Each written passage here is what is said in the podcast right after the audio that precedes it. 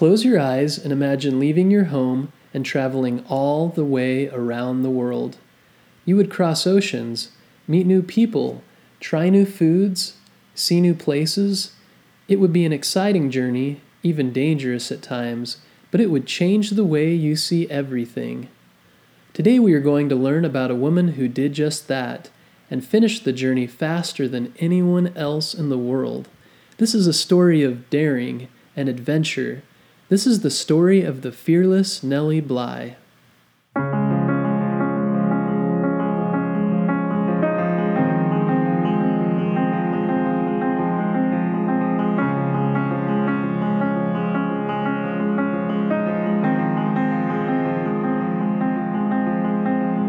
When Nellie Bly was little, she lived in a time when kids didn't go to school most of the day. Instead, they worked long days. Nellie had a big family with 15 brothers and sisters who all worked in their father's mill. A mill is a place where wheat is ground into flour to make bread. Here she learned to work hard and have determination.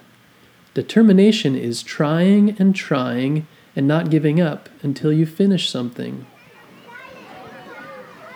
Nellie loved to wear the color pink. One day her friend said, You wear so much pink, we're going to call you Pinky. From then on, she had the name Pinky. Nellie also loved to write. She practiced writing so often she became very good at it. When she got a little older, she became a journalist. A journalist is someone who writes for the newspaper.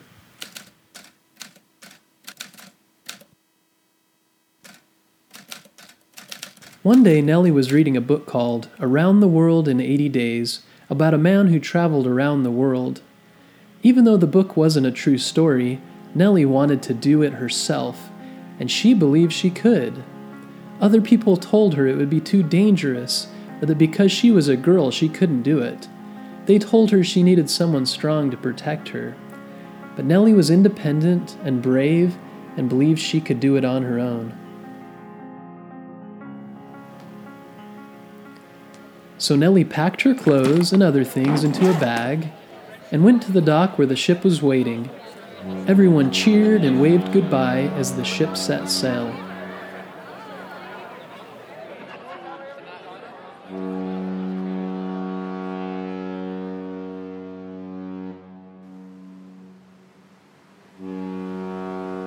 While at sea, Nellie became very seasick.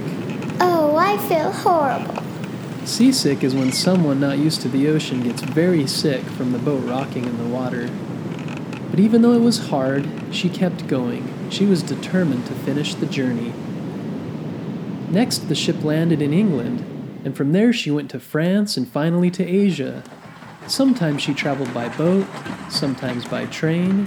She tasted new foods, went alligator hunting, bought a monkey, and rode ponies across Hong Kong. Newspapers all over the world were keeping track of Nellie Bly. All of the world was watching to see how fast she would finish her trip.